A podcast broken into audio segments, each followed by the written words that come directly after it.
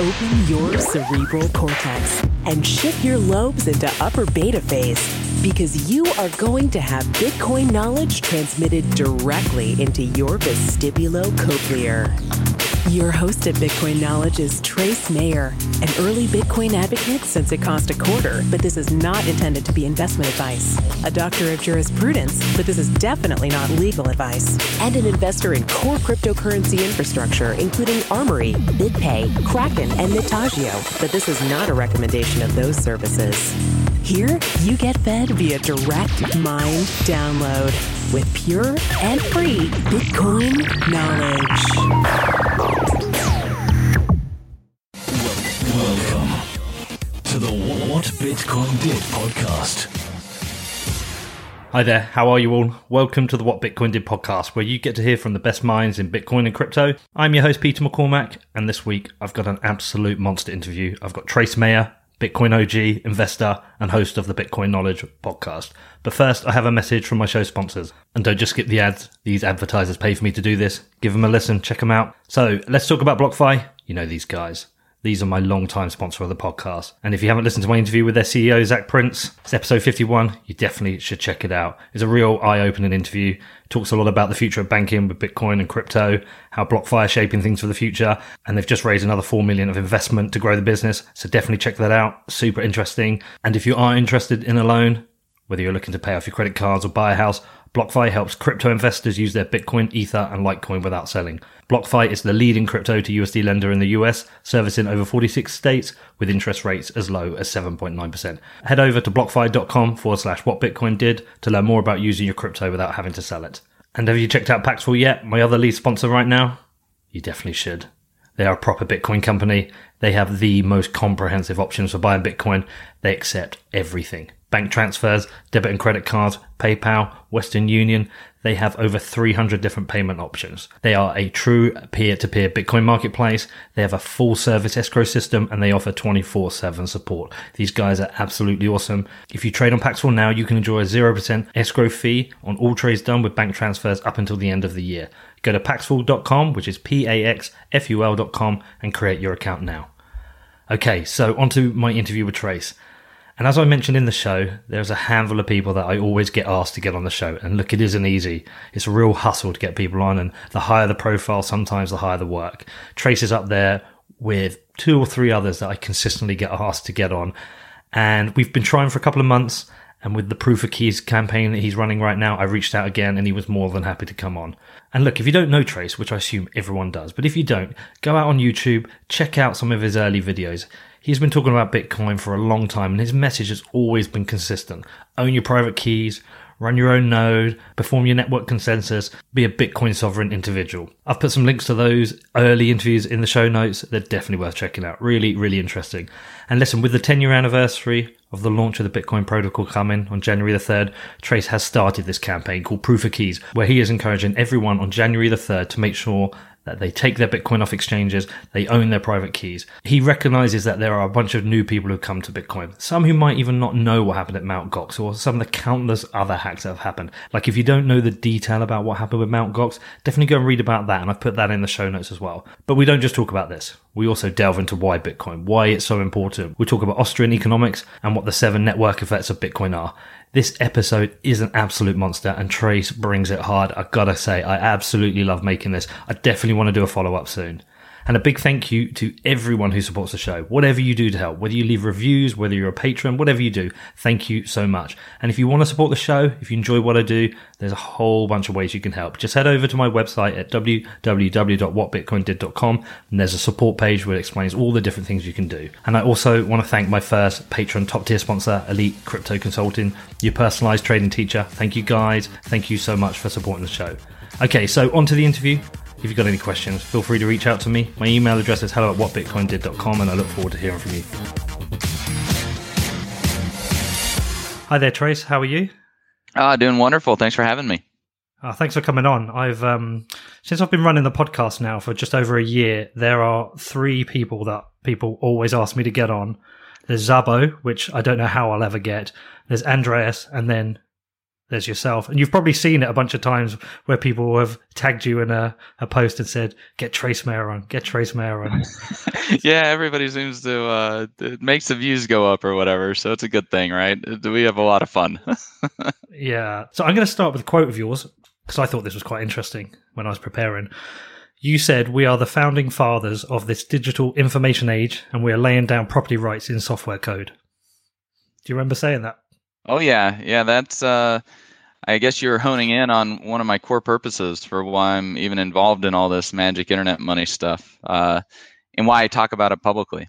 Yeah, definitely. And there's always like a couple of certain interviews. There's always a couple of questions I always like to ask at the start. I did this with Adam Back actually, and it's always interesting to see how similar and different the answers are. So, first two primary questions are: What is Bitcoin, and who is Bitcoin for? Well, Bitcoin's an internet protocol. It enables the transfer of value over communications channel. And who's it for? I would say it's for for all of humanity. It's the greatest uh, technological innovation when it comes to sound money, hard money, uh, and it enables trust, which on a, on a much more granular level, and so that'll increase our social scalability uh, that'll increase the ability for us to be able to cooperate in economic activity. And so, you know, that's that's why I kind of think, you know, technology it, it's a wonderful tool if we allow if if we use it as such. If we allow it to become our master, then uh, then that's not such a good thing. and you talk about seven networks of Bitcoin, seven network effects. Can you talk me through those and where did that come from? Yeah, so th- this actually came from a speech I gave at CRIPSA, and you mentioned Andreas. So Andreas was actually scheduled to speak at this particular event, and it came time for him to go up on stage, and he was nowhere to be found. and so uh, there must have been a miscommunication or something. And so the organizer uh, saw me sitting in the in the audience and was like, "Well." Trace is here. Do you want to say some words, Trace? And I was like, okay, fine, I'll say some words. And so I got up there and just impromptu, uh, I organized in my mind these seven network effects and then like proceeded to methodically uh, walk through each of them and explaining each of them kind of in, in more granular detail because it, it, was about 45 minutes. And so for an impromptu, uh, for a little impromptu talk, I thought it turned out pretty well and they recorded it and it's gotten all types of thousands of views and it's uh, been turned into articles and it's actually influenced a lot of the thought leadership in the space. Uh, i noticed i was reading a pantera investment newsletter a couple months ago and sure enough like dan morehead's like talking about these network effects and talking about how it's how, how he's changing investment strategy in order to kind of be more in harmony with these network effects and things like that. And so I thought that was interesting because I've taken a different approach to the space than the people like Andreessen Horowitz or uh, Pantera or Barry Silbert or some of these other people have taken. You know, I've I've had a in, entirely different kind of modus operandi because of these network effects that have guided my thinking. And so, you know, that's kind of where that came from. As far as what they are, it's pretty simple. Uh, their first network effect is speculation because everybody loves to chase the rabbit. You know, the price goes up, the price goes down. Like it generates lots of page views, whichever way it goes. Uh, that's the first network effect. Examples of companies or industries that could form in that space would be custodianship, so wallets, exchanges, uh, once people are holding the Bitcoin speculatively as a collectible, I subscribe to Nick Szabo's kind of uh, way he's approached this. Then merchants, you know, as 50 Cent likes to say, all money's money. so, you know, a smart merchant will take money from their customer any way the customer wants to give it to them, as long as it's legal. And so, uh, once people are speculatively holding the Bitcoin and it gives it value, uh, then merchants will accept it and once merchants start accepting it, this, the third network effect, which is closely related, is that customers will start using it because merchants accept it. So these would be customers that would be using it that aren't otherwise speculators on it or hodlers. And they might use it for a variety of reasons. Perhaps they're in one of the 150 countries where you don't really have credit cards. Uh, perhaps the merchant, for whatever reason, uses Bitcoin and they don't use other stuff, and the the customer wants the good or service that the merchant's selling enough that they're willing to go acquire Bitcoins and then use it to to buy that. Uh, and companies in this space would be, you know, BitPay. I'm an investor in BitPay. They're kind of the the merchant processor in the space because this network effect is nowhere near being able to be built out. We're still just in the the very beginning of the speculation network effect, uh, and we we need extensibility uh, solutions, things like Lightning Network or even Chaumian and eCash servers on top of Lightning Network, on top of Bitcoin. You know, these multiple layers in order to really get the scalability to have this second, third network effect of merchants and consumers.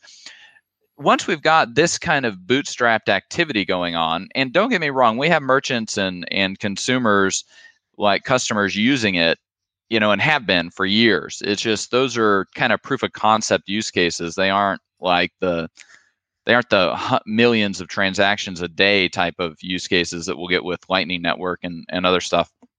But once once this proof of concept's taken place, and that's what has really happened in this first decade of Bitcoin, then miners are going to come in and start providing security. And this is kind of built into the economics of and the game theory of Bitcoin is because uh, you've got a, a completely fixed an amount supply, and then the emission rate is going to change based on the difficulty adjustment algorithm and then the value of that is going to change based on the exchange rate between bitcoin and everything else because it floats freely um, and so what this does is it incentivizes uh, miners to come in and provide security.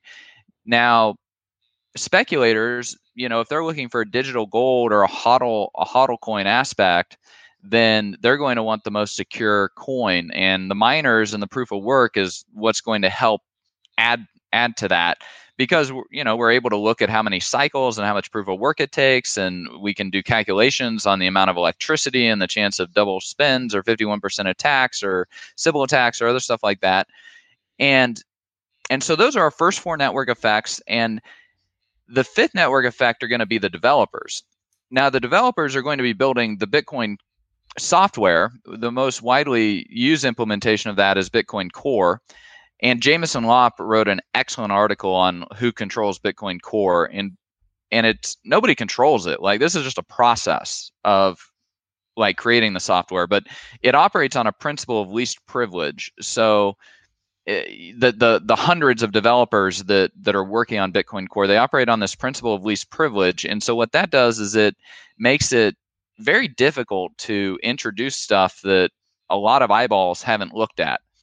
And why do we want lots of eyeballs looking at it? Well, if you're going to make an assertion like that the that the sun re- that the earth revolves around the sun, you want lots of people like looking through the telescope to verify that assertion with empirical evidence. And so whenever we're making changes to Bitcoin or to Bitcoin Core, you know, we want lots of people looking at it so we don't introduce bugs, so that we don't uh, so that we don't break network consensus, so that people don't lose money, so that private keys don't get compromised, you know, all of these reasons.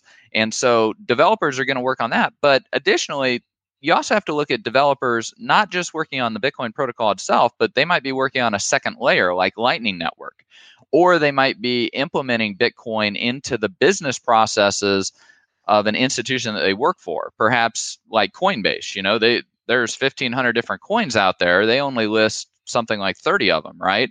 Like developer resources are are scarce and so like what what are what's the protocol that that companies are going to integrate into their business? And this is where the developers come into play you know? You're not just going to you're not just going to spend all this time and money like integrating every coin under the sun or every internet protocol. Like it's got to have network effects.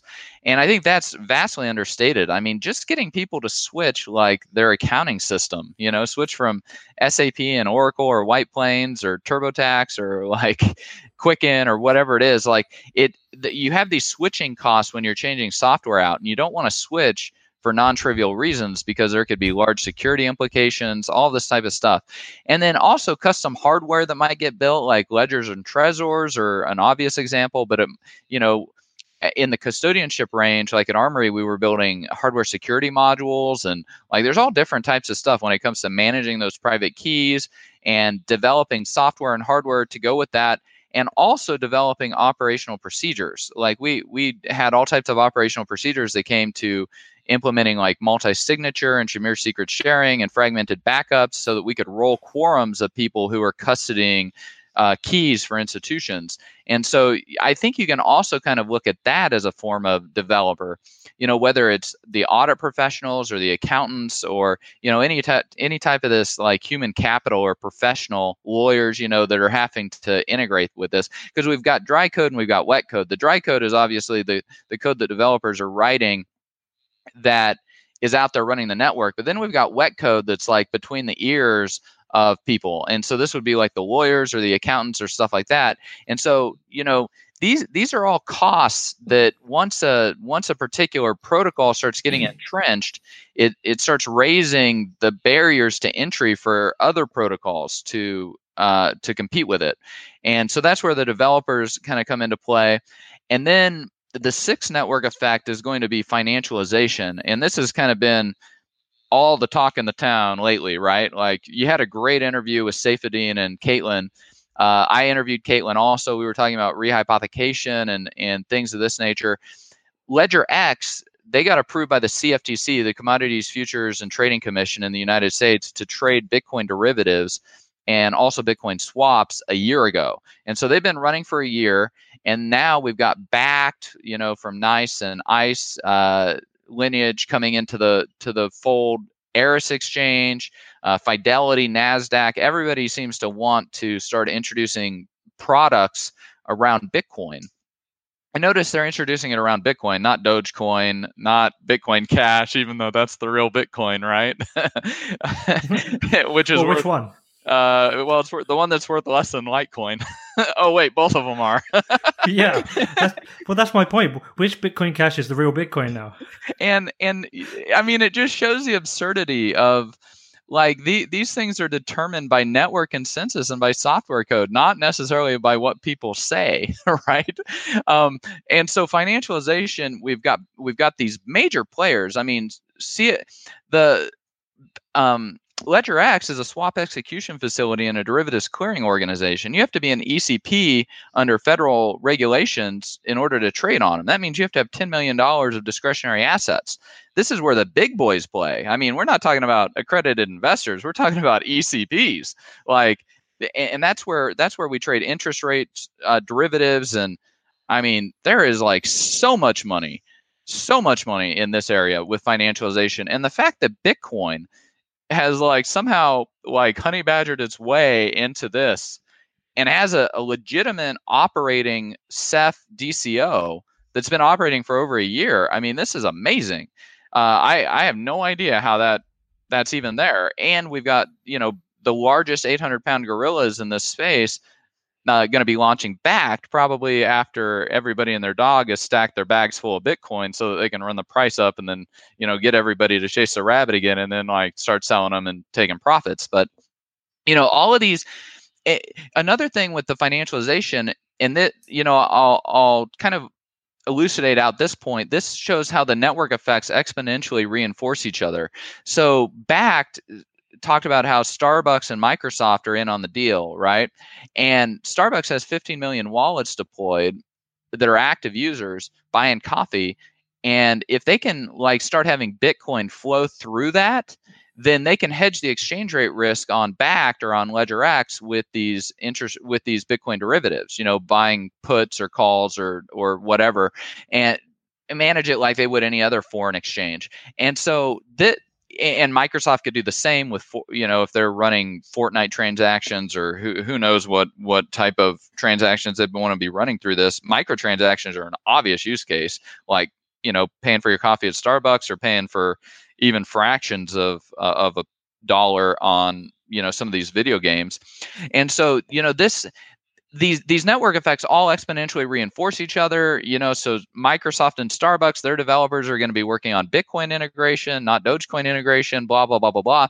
And all of this leads to world reserve settlement currency status as just one of the big network effects, you know, because money is a really big network effect. But there's other network effects that are also really big, like law and property rights and stuff like that. You know, you, we alluded to it. You alluded to it in the, kind of the opening quote from me. And but I but I I like to call it world reserve settlement currency because this is the strictest, hardest money the world's ever known. Uh, it's strictly limited in amount. The difficulty adjustment algorithm takes care of that. It's verifiable by anybody, and you can instantly verify the quantity and the quality of bitcoins by looking at the blockchain and doing your own verification, doing your own network consensus.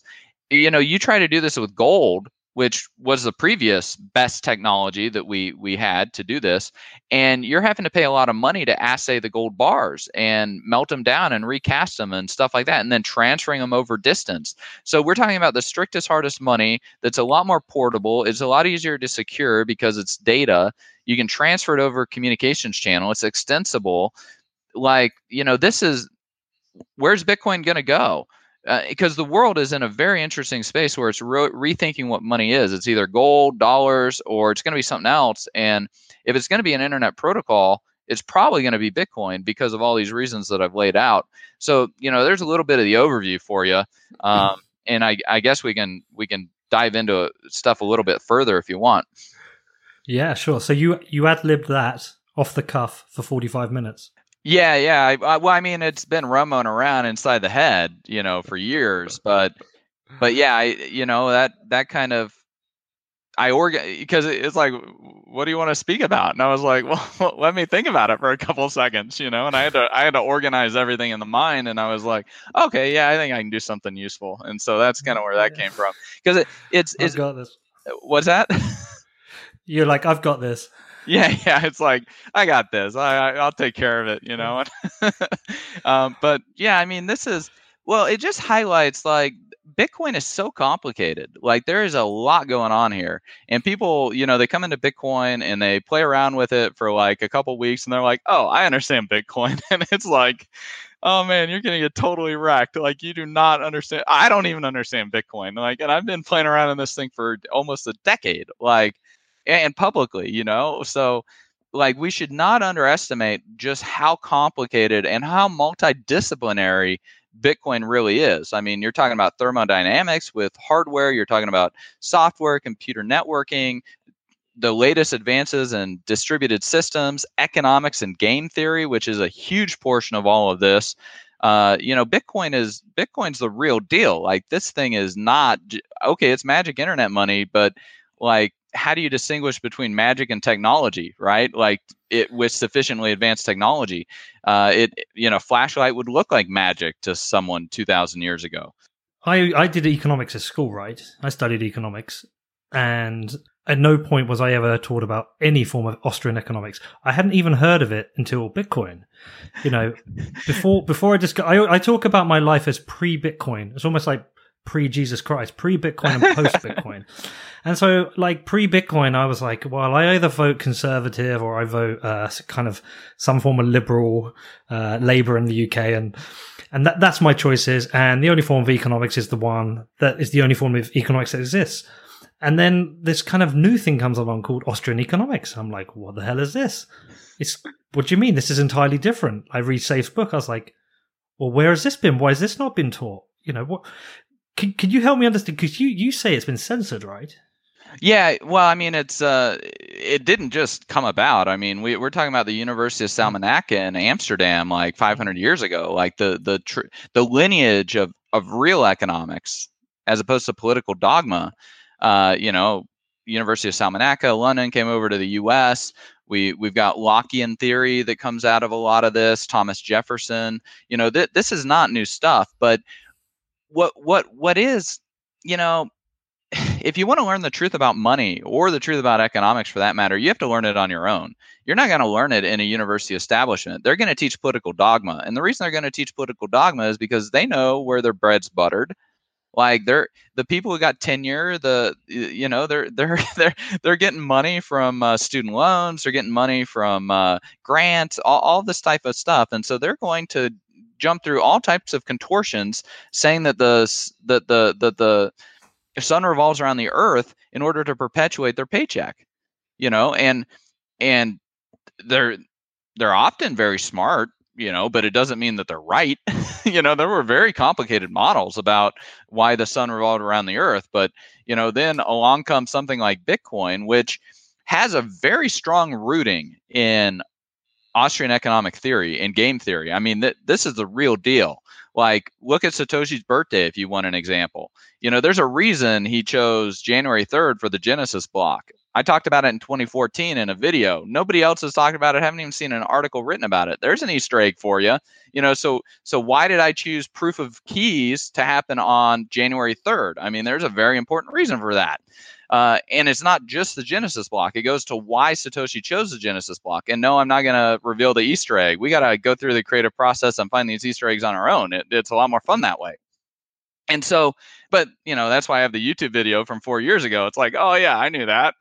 but you know, that that's the thing about economics. You have to you have to really like get in there. And I mean, we're talking reading books like this thick. Human Action, Man, Economy, and State, like Mises, Rothbard, uh, Pieces of Eight by Dr. Vieira, you know, 5,500 legal citations in there. Dr. Vieira is, he's no slouch. He's got four degrees from Harvard, a PhD in chemistry, a law degree, practices before the U.S. Supreme Court. Like, I mean, this is some serious, some serious intellectual foundation and understanding that you have to have. So when people are like, oh, you just got lucky with your magic internet money, it's like, whoa, whoa, whoa, whoa, whoa, you have no idea. Like, the intellectual brain power that has combusted like in this space. And it's why the developers are honing in on bitcoin. They're not building dogecoin. Like why why are the michael jordans of of computer science and like why are they building on bitcoin? You know because it's the highest mountain. Like you don't want to go somewhere because it's easy. You want to go somewhere because it's hard. You want to be the only person up there who can breathe the air you know and then you're like oh yeah i rock you know? So like that's that's what we're talking about and if you want to get influence in bitcoin especially in the development process guess what? Because how bitcoin stru- bitcoin core is structured with principle of least privilege you've got to have intellectual authority. You can't just buy like influence. Like you can in the current fiat money system which changes a whole bunch of the a whole bunch of the economic incentives and the human action and like what people get taught in their econ 101 classes and stuff like that. I mean this is this is big when it comes to we're we're going we're going to reach reorganize the resources on this planet and we're doing it through human action and solely through peaceful means of applied financial cryptography with these distributed networks. I mean this is this is really cool stuff. Yeah. Okay so to help people who don't understand, and it's going to be a possibly a crappy question, but if you could summarize what is different about Austrian economics from everything else we know, like what what are the fundamental basics? Well, we start from a different premise that humans act deliberately to bring about some ends. You know, and from that we we have this whole school of praxeology. We have, you know, because uh, you, you go you go get into like a master's in econometrics or something and it's like oh let's gather a whole bunch of data and like try to draw conclusions about why people do stuff because we have all this data. Like the data like economics is is about you know it's about why individuals are acting. Political dogma you know is going to try to try to draw all these conclusions from the data itself in order to justify basically their ability to confiscate through inflation, which is a form of taxation without representation or due process of law.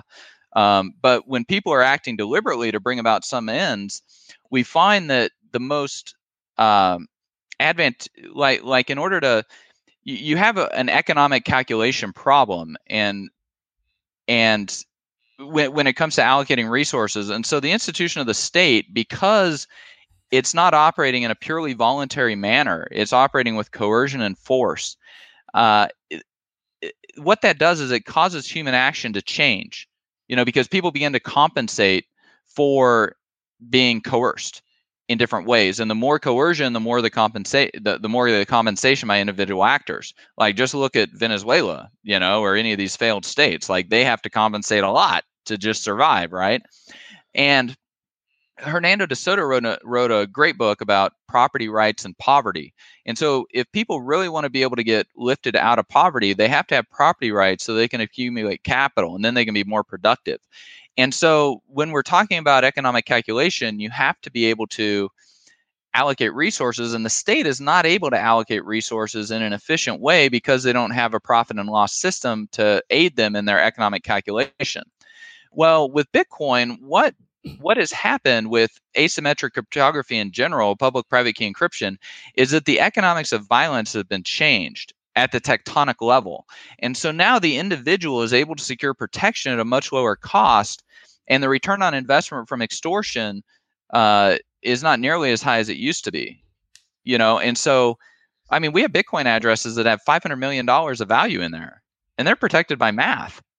You know you have 500 million dollars in a coal mine or something you have to have armies and railroads and like and all this stuff in order to protect that value uh, but as we move further into the information age i think that more value will continue migrating into the digital sphere uh, cypherspace if you will and and because Bitcoin, because you're able to secure that protection at such a low cost with Bitcoin, not just with private keys, but also with a unit of account that is strictly limited in amount. So it can't be you. You can't just duplicate it.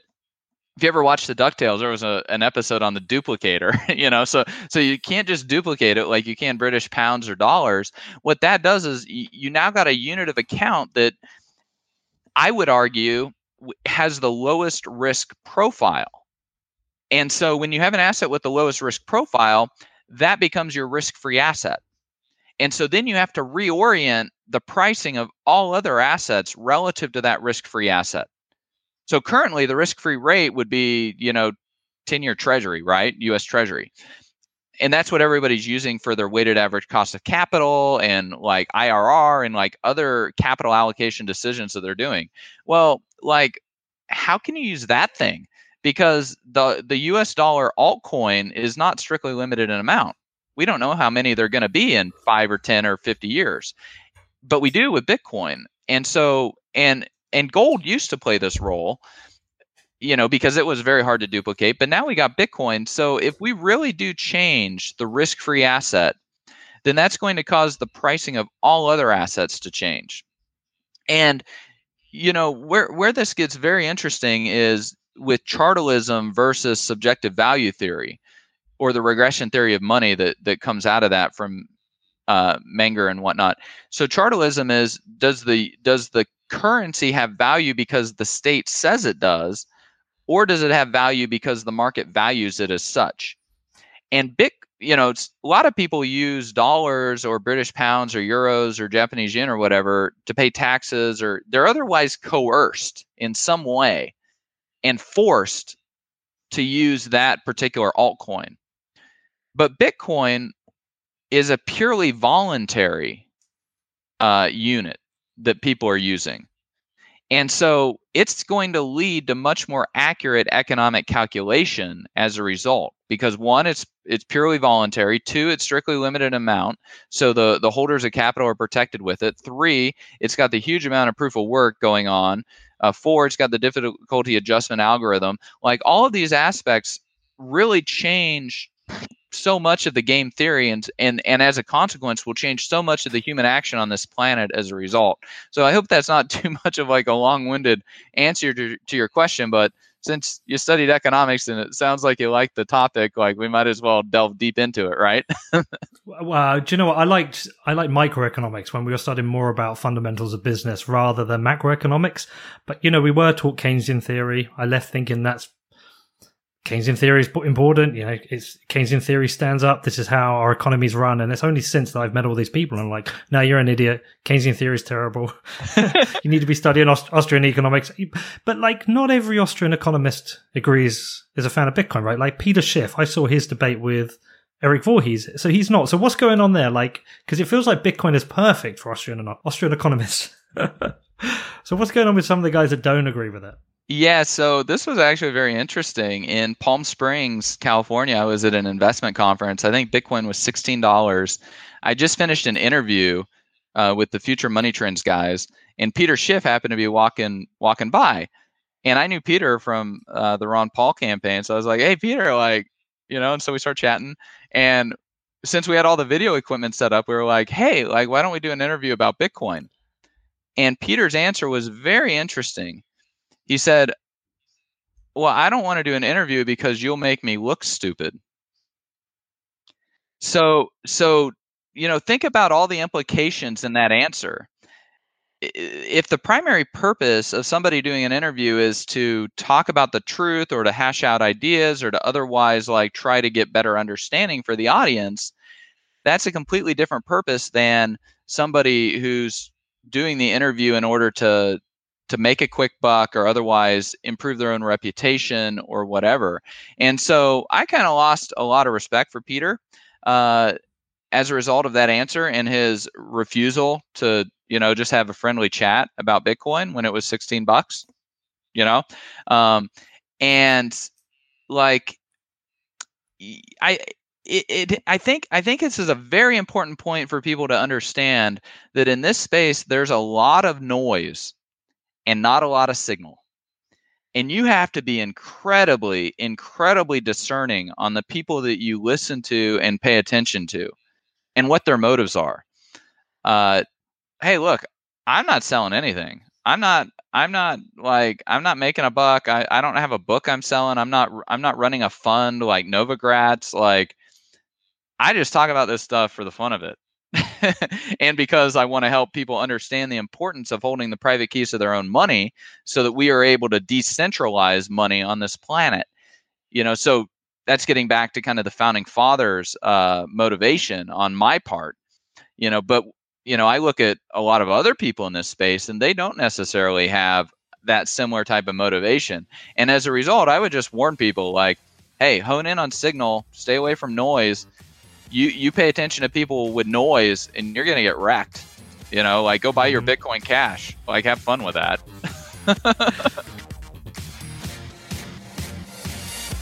Next up, I talked to Trace about why it's so important to own your private keys. But before I do that, I have a message from my show sponsor, BlockFi. So, regular listeners, you know them. They are the long term sponsor, and they have a huge announcement that came out recently they announced that they'd received an additional 4 million in funding, which they're going to use to expand their team, launch exciting new products, including crypto savings accounts that earn interest and crypto backed credit cards. This future of Bitcoin and banking is very exciting. Definitely check out my interview with Zac Prince to find out more about that and I would highly recommend you sign up to their newsletter to keep an eye out future products. They are redefining the world of banking and crypto, and they are definitely worth a follow. If you are interested in a crypto backed loan, well, BlockFi is the leading crypto to USD lender in the US, servicing over 46 states. BlockFi accepts Bitcoin, Ether, or Litecoin as collateral Customers can be funded in USD or GUSD, which is Gemini's dollar backed stablecoin, and you can go from application to funding in as little as 30 minutes. BlockFi is the best way to get US funding without having to sell your crypto, and applying takes less than two minutes. If you visit blockfi.com forward slash what Bitcoin did, you can find out more about using your crypto without selling. Do you have any interest in any cryptocurrencies or tokens outside of Bitcoin? Is there anything you're interested in? Yeah, I mean, I interviewed Evan Duffield about Dash when it was three dollars a coin, three dollars for Dash. Like, because I I found it very interesting how the masternode network was set up, how that impacted the budget proposals, and effectively changed how the cash flow statement works in this digital age. Like, I found that to be a very interesting innovation. You know, so that's why I interviewed him about it. Um, and I like to look at other ones too. You know, like there's a SEMUX had an airdrop drop SEMUX.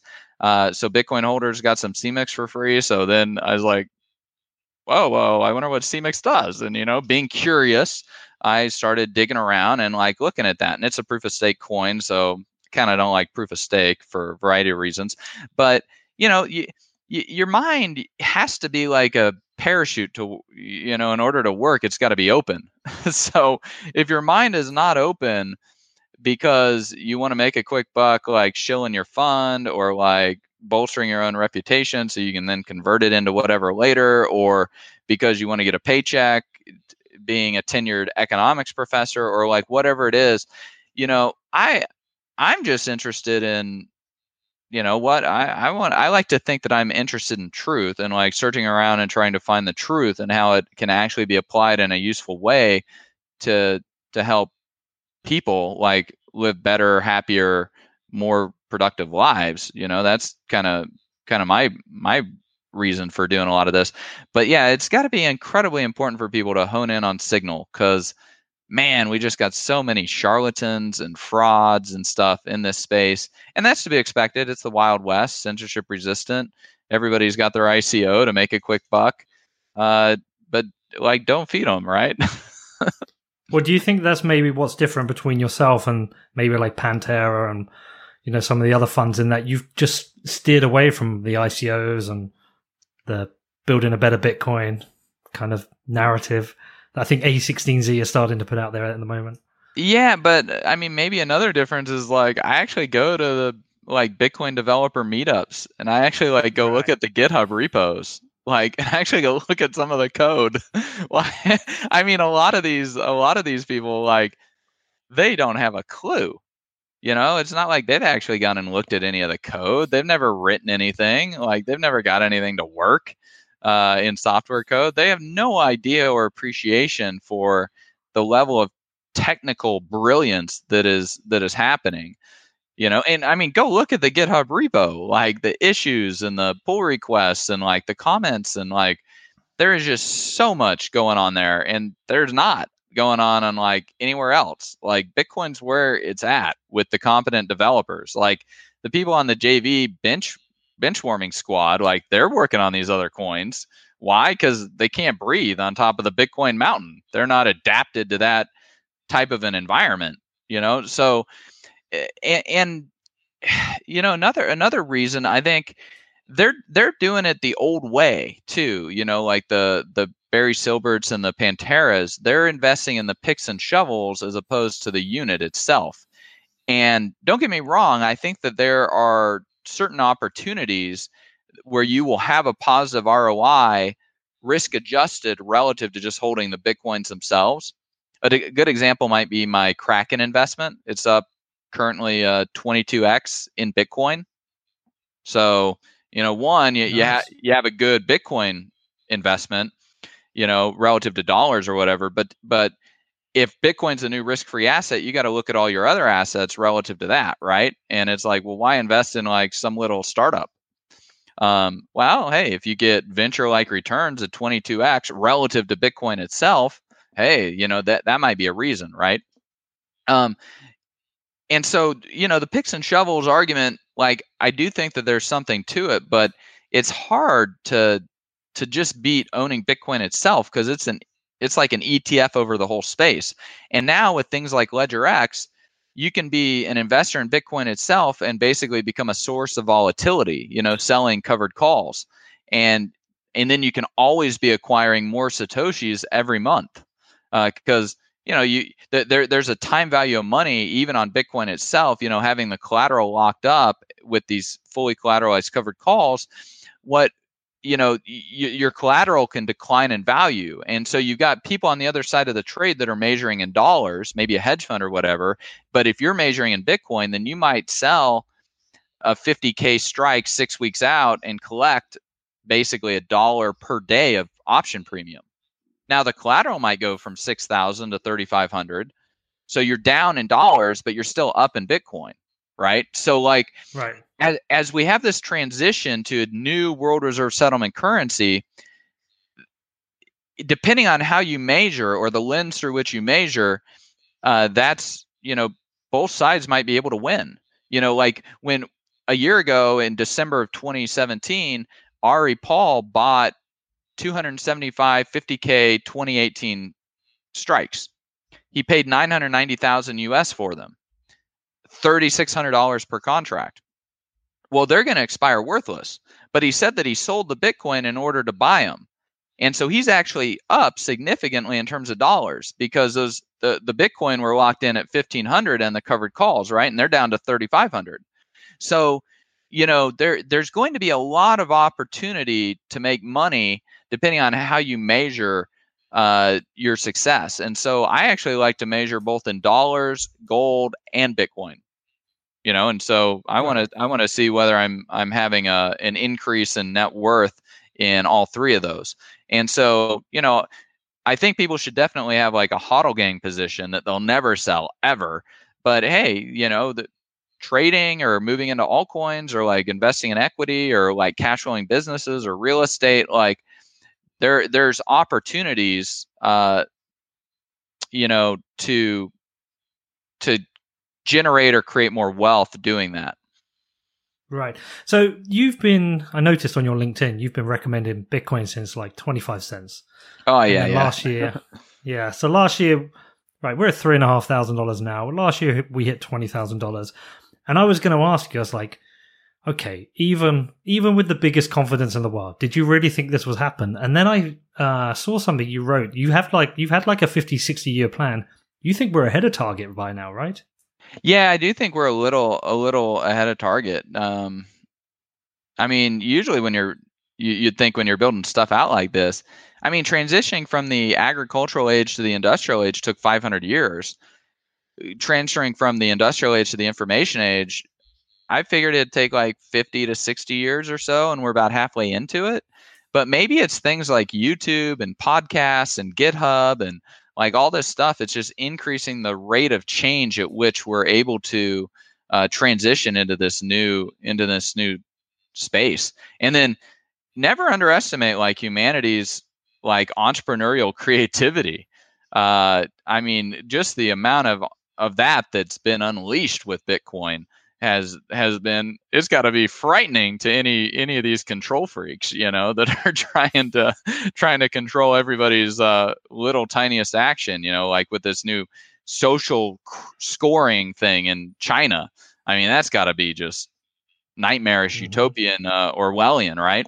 Uh, but yeah i mean i've got i've got a big plan for bitcoin. We're just in the first 10 years. I think the real miracle with bitcoin was that we went that we went from like we went to $100 I think that's kind of the the big miracle. But now the Bitcoin's here, like I don't think it's going away. And since it's not going away, and we've got an estimated like 35 million unique KYC AML verified users on all the different exchanges and stuff, who, who knows how many users that aren't? Uh, but I mean, that's a that's a lot of people involved. You know, that's a that's a pretty good sized country. Um, and and if you look like you go look at Chainalysis and you go look at the UTXOs uh, that are between 0.01 and like 100 Bitcoin, and then you look at Chainalysis and like estimated, there's maybe only 10 million Bitcoins for those 35 million people. So I mean, we're talking about like maybe 0.17 Bitcoin for each active user of Bitcoin you know taking yeah. like backing out you back out some of the whales and stuff and you're looking i mean yeah like this is really kind of a very this is kind of crazy like where we're at and yet we have we have almost i think we have something like 22,000 ultra high net worth individuals in the in the world these are people with a 30 million dollar net worth or more like if each of them wanted to to put just a fraction of 1% of their net worth into Bitcoin, I think if they wanted to buy one one percent of their net worth in Bitcoin, they would need 44 Bitcoins each or something like that, which would be all of that 10 million, right? So like the million like there's not even one Bitcoin for every millionaire in the United States, let alone all the millionaires in the world. Yep. And yeah so i mean th- this thing is this thing is poised for like craziness because there's always enough bitcoin for everybody. It's just a function of price you know to yeah. be able to actually use it you know in transactions or whatever like there's always enough bitcoin. It's just a function of price. And so when like how many of these millionaires or ultra high net worth individuals want to actually hold a censorship resistant asset where they hold the keys themselves, no advisors, no third parties. It's very portable, easily transferred without going through third parties. Like, you know, this is why they buy paintings and diamonds and like a lot of this other stuff. Like, imagine if they just started getting comfortable with Bitcoin. mean, yeah. it's it's really crazy to think about where we're at and yet where we're going to go. And why would they get comfortable with Bitcoin? Because that's the one with the network effects. It's funny you mentioned the KYC AML because I'm going to jump forward because I put a note into my um into my like I prepare like a list of questions and points and things we might cover. But I was reading after the passing of Tim May. I was reading. Did you read the interview he did on CoinDesk? No, I I saw it, but it's kind of in the to do list. I'm doing it. I'm doing interviews. yeah, well, yeah. So I'll send it to you, but it's really interesting. So his quote of his in there, and I read the whole thing. But this thing he said, "I can't speak for what Satoshi intended, but I sure don't think it involved Bitcoin exchanges that have draconian rules around KYC, AML, passports, freezes on accounts, and laws about reporting suspicious activity to the local secret police. There's a real possibility that all the noise about governance, regulation, and blockchain will effectively create a surveillance state, a dossier society. He said, I think Satoshi would barf or at least be working on a replacement for Bitcoin that he first described in 2008 and 2009. And it's funny, so much progress has been made with exchanges and regulations, but it does it sometimes feel a little bit antithetical to the original vision. Like, how do you feel? Because you're somebody who's been around pretty much since the start. Yeah, so I mean, this is an excellent question. So, big Bitcoin's decreasing the cost in terms of time, money, and privacy. You know, as a bearer asset that's very portable, it decreases that privacy. Like, go ahead, try to take a million dollars of gold coins with you on an airplane. Like, good luck with that, right? Um, and so, but yeah, I mean, we've got a blockchain that's immutable. Now, the problem with this is that we we have to make a trade-off between limited and amountainess and the anonymity, just because of how the math works, and we don't have a formal proof for what's what's needed. So, you know, what are you going to choose? Of course, you're going to choose limited and amountainous because if it's anonymous and and and you're not able to prove it's limited in amount, then it could just be inflated right? So, like when you're talking about taking monetary sovereignty territory, I think we have to look at this like we have to be incremental, but we also have to be pra- practical and pragmatic. And, you know, having something that's strictly limited in amount is better than having something that's not. You know, and gold is not strictly limited in amount. It's just harder than paper dollars. But both gold and like paper dollars or euros, like the physical cash, you've got superior anonymity characteristics there. But that doesn't mean that you can't do creative things with Bitcoin. You know, stuff like Opendimes, um, CoinJoin, uh, you know, and then then we've also got advances like with Andrew Poelstra and like Mimblewimble and Grin. Uh, but you know, we have to be very cautious and conservative and safe in how we move forward with a lot of these things. But, you know, we shouldn't expect like we sh- how long did the Revolutionary War in the US take? Like it took like 8 years. Like how long did it take to rout the Germans out? Right? Like I mean, we we haven't even had D-Day with Bitcoin.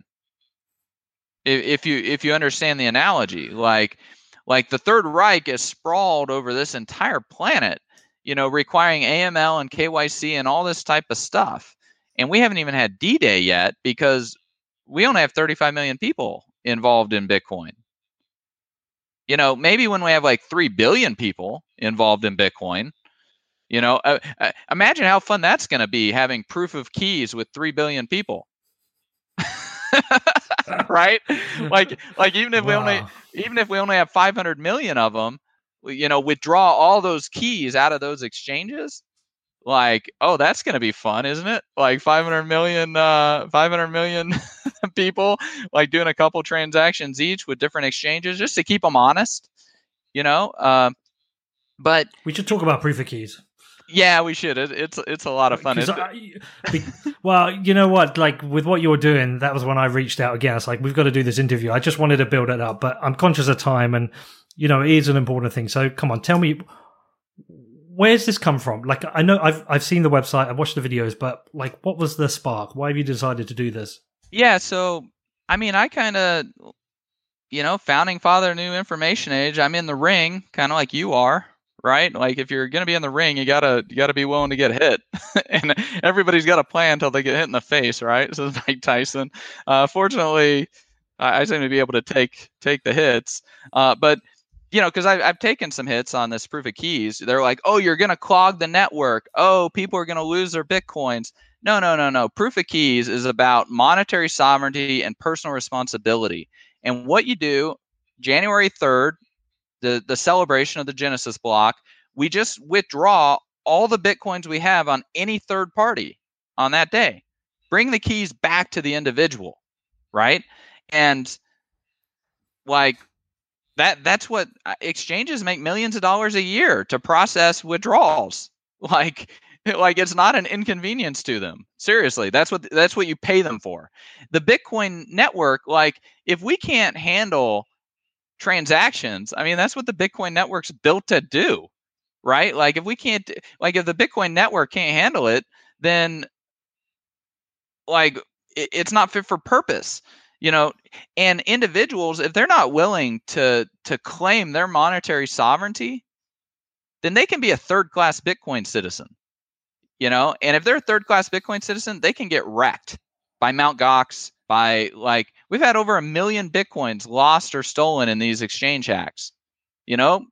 First rule of panics do it first you know? You might as well have a combat readiness drill where you prove to yourself that you have the competence to hold your own private keys and to declare your monetary sovereignty it's totally up to you if you want it come and claim it So is it for two things then?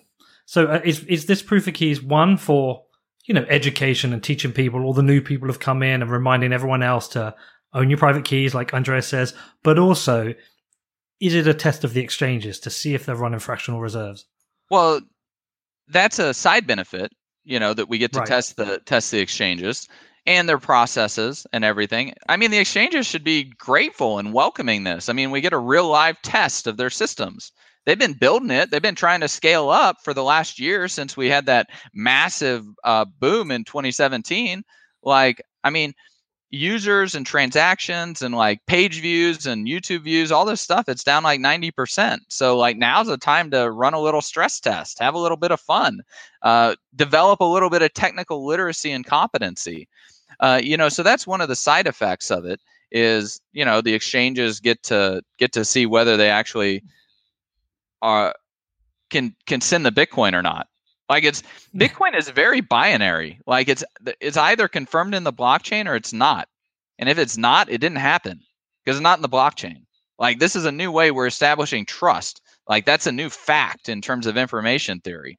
So, you know, proof of keys is but but proof of keys is really more about the ethos of the community. Like hold your own keys like don't don't be subservient to someone else be your own master you know like grow a grow a spine you know Wait, it's funny though. Like I saw it, and I was like, you know, because I first saw the the way you changed the handle, and I was like, what is that? Like, and then I saw someone share it saying there. I think it was Giacomo. Giacomo Zucco said he was going to do it. And I- so when I had a look, and I was like, yeah, I support this. January third, I'm going to move everything off the exchange. And I was like, oh, hold on, I don't have anything on an exchange. I've already got my private keys. And that's the kind of key point. Like, people shouldn't even be waiting for January the third, really, should they? well i mean Jan- Jan- think about it we, we over 50% of the people in the bitcoin space now weren't here a year ago Yeah. yeah. they might not even know about Mount Gox. I mean, they, may, maybe they've heard about it, but they definitely didn't live through it. You know, th- this is just this is an opportunity where you can learn from somebody else's experience, where you don't have to be the one that loses their money, right? Like, I mean, I've got friends; they've lost. I, I've got multiple friends that have lost millions of dollars each. You know, because they they haven't taken their security seriously guess what if there were an initiative like proof of keys and and and there's discussion going on in the community and everybody's helpful and teaching other people like best practices and we're all doing it you know there's a bunch of talk going on and and you go to the meetup and you like january 3rd you go to the party like the the genesis block celebration party and mingle with some other bitcoiners like have some fun with this you know and like if you don't understand what you're doing like ask some ask some questions. You know, that, that's that's kind of what I see with the initiative. What about the traders though, who like day trade? Are you asking them to have a day off?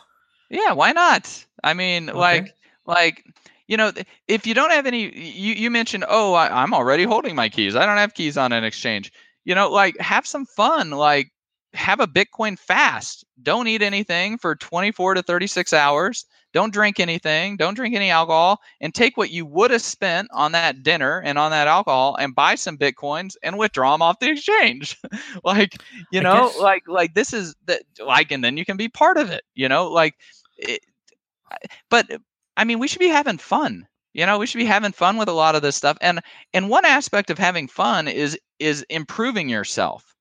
You know, this like this planet the like we we have to actually go and dig up the stuff and build something. Like we actually have to be the creative agent, you know, and paint something. We like you know we have to learn how to do something and that rewards us you know it, it's a lot of fun to to it's a sense of accomplishment that you've actually been able to do something like you know so so join it you know Bit, bitcoin is mm-hmm. not about being like some lazy slug like there's a lot there's a lot to bitcoin when it comes to personal responsibility and one aspect of personal responsibility is continually growing continually learning continually doing new things like finding best practices and processes and all of this stuff and and so you know i look at proof of keys kind of in that sense you know one we're learning how to hold our own private keys but two we're also doing our own network consensus.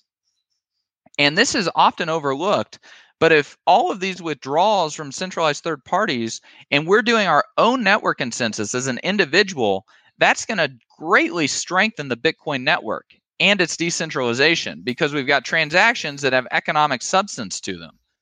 You know, so we we've seen we've seen vested interests attack our monetary sovereignty with things like and we had to respond with things like BIP 148 and user activated soft forks and uh, and no 2x and stuff like this you know so we have to if we want our monetary sovereignty we have to be very vigilant in protecting it so instead of waiting for the next battle where you know the the bitcoin generals you know try to call out a bunch of couch potato flabby couch potatoes that have never held their private keys themselves Instead, let's let's do some drills. Let's get combat ready to be able to hold our own private keys. Let's be a let's be an army of 35 million people that are all competent with this and are all running our own full nodes, or at least have the capacity and the know-how to do it and have done it at least once a year, you know, and keep those skills sharp. That that's kind of how I look at it.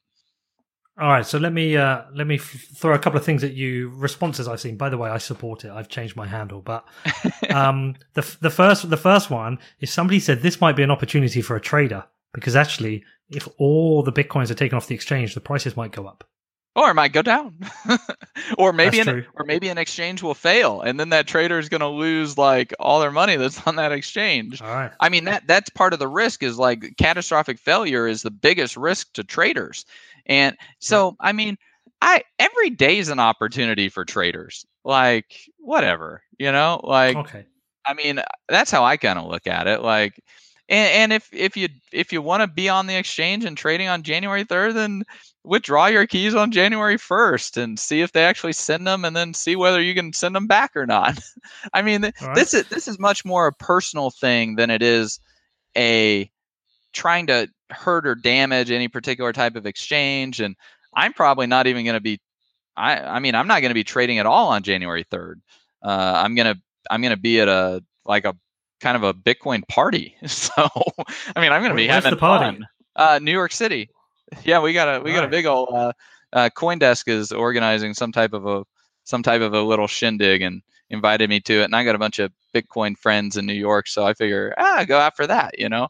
Uh, and I don't really trade much to begin with, but um, you know, th- this is this is much more about fun, and I think I think any of these red herrings that are trying to persuade people not to hold their own private keys and not do their own network consensus, like you know, we do not want to we do not want to keep people in ignorance. You know, knowledge is power. Like anybody who's kind of trying to ins- disincentivize you to not claim your own power, you know, man, you got to be very, very suspect of their motives. You know, like I mean, I'm I'm trying I'm trying to give you stuff that makes you know th- this is about helping empower you, like you you empowering yourself like what do i gain from that you know I gain an army of Bitcoiners that that are that are a lot stronger, you know, uh, with their monetary sovereignty. Um, but you know, anybody who's who's trying to persuade you not to do that, you really have to question their motives. Why do they want to keep you weak and ignorant? All right, so let me tell you the other one then. So my dad, for probably for forty years, no, because I'm forty, probably thirty years, I've had to fix everything technical for him. He lives in Ireland, right? He lives in Donegal. And every time I go over there, it's like, I can't get my Netflix to work. I can't get, like, whatever it is, right? Like, Bitcoin should be for him. There is no chance ever that he could ever understand his own private keys. There is a higher risk with him managing his private keys than using Coinbase. So, what do I do about my dad? Oh, well, there's, uh, that that's a very interesting question. You know, if somebody wants to remain a slave and has no initiative to claim and become free and independent, well, they've already lost. I mean, they're choosing to be a slave, right? And so Oh no, you don't know my dad. Like I've sat there with I tried to teach him to use um like one of the password managers so he didn't have lots of different passwords. He just he, he just goes way beyond him. if people have a sufficient desire, they'll figure it out with their mind. If they really want it bad enough, you know, like it, and that's one thing we notice that like it's really our emotions that drive what we then think about. You know, it starts in the heart, moves to the mind, and comes out into our actions. So if you have a strong enough desire for monetary independence and for personal power and and stuff like that, then then you're gonna you're gonna hone in on Bitcoin and you're gonna hone in on holding your own private keys and your own verification because you don't want to be a slave. But guess what? A lot of people they're completely content being slaves. So what do you do about that? Like I'm going to play this for him. I'm going to play this for my dad. I'm going to tell him he's a slave. And by by staying a slave, he's making me a slave because I have to fix this for him. Uh, well, you know, I, I I don't know that I'd I'd necessarily have to fix it for him. It's just like, well, you know, don't expect me to to take care of you in the in your old age when you when you refuse to even do anything to take care of yourself. All right. So the other thing I wanted to ask you about is you you probably more than almost anyone I know encourages people to run their own full node and run their own network consensus. Like more than anyone, I hear you talk about that. This that is definitely another level of technical skills. You say like first class citizen, you own your private keys, you run your own node, right? Second class. I would say I'm second class, but I'm I've ordered a Casa node, so I'm I'm making the journey. You're Like making if I intro- taking some steps. yeah, I'm taking the steps. I will be a f- first class citizen by Christmas. But say if my my friends, there is there's no chance I'm going to get them to run nodes. They just they just won't. Getting them to even buy some bitcoins, getting them from third to second is hard enough. So tell me why they or anyone else should should care about becoming first class and why they should run their own node. Well, on the proofofkeys.com website, I have the uh, the link to the warning from Bitcoin Core about uh, how Xapo and Coinbase and BitPay uh, we're going to run a different node consensus software, and so you might think you have a, co- a Bitcoin on Coinbase, but they might just rename it Bitcoin Cash, and like now you got that thing, and it's worth a fraction of what a Bitcoin's worth, right? Like that. That's part of the reason is like I want people to know exactly what they what they buy and exactly why they're buying it. Like I don't want any obfuscation, I don't want any fraud, I don't want it like I want people to have some serious conviction, you know, when it comes to uh, when it comes to this stuff. And part of that part of that conviction comes from knowing that you're the one that's doing verification yourself. You're not trusting anybody. You're verifying you know, running a full node. And, you know, you want to take it to another level, run a full node with a satellite. That way that your ISP doesn't even know that you're running a full node, right? like Yeah. I mean there there's always something to be reaching for in terms of your personal growth when it comes to Bitcoin. Uh, but you know, if people don't want to grow, like that's just the way it is, but they shouldn't expect to get the benefits that come from that personal growth. You know, like if if you're not in the in the gym, like moving the weights, and then, you know, your girlfriend asks you to, oh, can you move that hundred pound sack of flour or whatever, and you can't lift it because you're just like weak and flabby and stuff. Like, you know, know what I'm saying? Like, you have to you have to put in the work in order to then be able to do stuff. And so if you can't do stuff, like I guess you can be jealous of people who can. right? But this time it's about the money. You know, we're we're talking about you get to be jealous of people like having the really nice penthouse condo or the really nice house or like flying first class on the airplanes or flying in the private jet. Right? Like this is about the money. Right. Okay.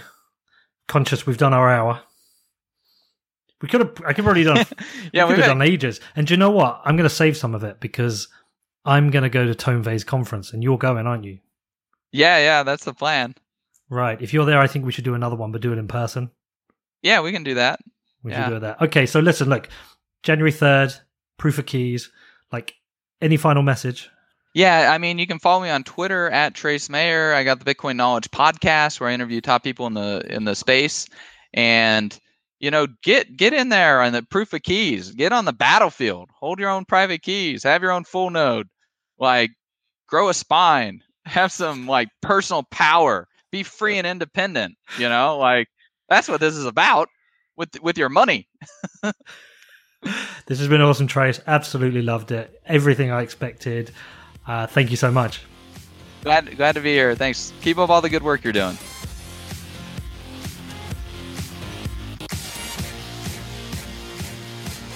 Okay, so what did you make of that? How cool is Trace? I love his energy. I really, really love making the show. I definitely want to record with Trace again in the future. I've got so many other questions and topics I want to get into with him. So, do you own your private keys? Do you know what happened at Mt. Gox? Are you aware of the countless other hacks? If your Bitcoin is on an exchange, you are at risk seriously, go and check out Trace's Proof of Keys website. It's at proofofkeys.com. There's a link in the show notes. Go and see what he has to say. If you're keeping your Bitcoin on an exchange, you need to think about that. You need to own your private keys. Get your Bitcoin off the exchange. And also, look, consider running a full node. It isn't that complicated. I've put instructions in the show notes. If you go and search on Google, there are so many people have provided instructions on how to do this. I'll add that in the show notes. But if you want to run a full node and you also want to start looking at Lightning Network, maybe even consider a Casa node. Anyway, links to all that in the show notes. Go check it out. Hope you enjoyed the interview. And also, thank you to everyone who supports the show, whatever you do. Whether you leave me a review on iTunes, whether you're a sponsor, everything you do to help the show helps me keep this going. So thank you, thank you, thank you. And listen, there's a whole bunch of things you can do to help. If you've not done anything and you think, yeah, I like what Pete does, I want to help him, there's so many things you can do. Firstly, you can listen to the ads. Just not skipping the ads helps the show. These advertisers pay because they want exposure. So if you listen to the ads, you check them out, you're helping the show. You're helping me in future get other advertisers. So think about that. You can also become a patron. I've got 55 now. Absolutely mad. I so grateful to every one of you. If you head over to patreon.com forward slash what Bitcoin did, you can sign up there. Maybe you just want to spend the five bucks a month and get the ad free version, which comes out early. Anyway, check that out. Also, I've had a couple of people recently want to become a patron, but they don't really want to use Patreon. So they've paid a subscription for the year in Bitcoin. They sent it over and I emailed the early version of the show without the ads to them. If you're interested in that, then just feel free to email me. You can become a sponsor. There's been a lot of interest in this lately. Thank you so much. I'm pretty much sold out for the rest of the year. January's nearly sold out. February onwards, there's some slots. If you're interested, give me a shout. The show's growing so fast. Just email me on hello at whatbitcoindid.com and we can organize a call to discuss it you can leave me a review on iTunes. Just head over to iTunes, find my podcast, click on the review button, leave me a review. If you think I deserve five stars, that's awesome. If you think I deserve one star, that's not so awesome. But you know, whatever. Leave me a review. You can click on the subscribe button. That helps with my listing in Apple. So do that. You can follow me on social media. You probably know where I am now. I'm at what Bitcoin did on everything. Although my Twitter handle is at Peter McCormack, but you can find me on Medium, you can find me on Twitter, you can find me on Instagram, you can check out my website, loads of useful stuff there. That's www.whatbitcoindid.com. You can sign up to my newsletter, although I've kind of paused the daily newsletter at the moment. It was too much work. So sorry for anyone who enjoyed that. I'll be rethinking that in the new year. And also, you can share the show out with your friends and family. I see it every time it happens on Twitter. Thank you so much. Okay. So Christmas is coming. I'm not closing up. This isn't the last show of the year. I'm carrying all the way through. I've got a couple more really interesting shows coming up. I've got Mike Dudas from the block talking about crypto journalism, and I'm also doing a review of the year with Marty Bent, one of my absolute favorite podcasters. So many exciting shows coming up in the new year as well. Really excited about what's coming. So thank you everyone so far who helps with the show. I hope you all have a cracking weekend. I hope you get all your Christmas shopping done. And if you've got any questions, feel free to reach out to me on hello at whatbitcoindid.com.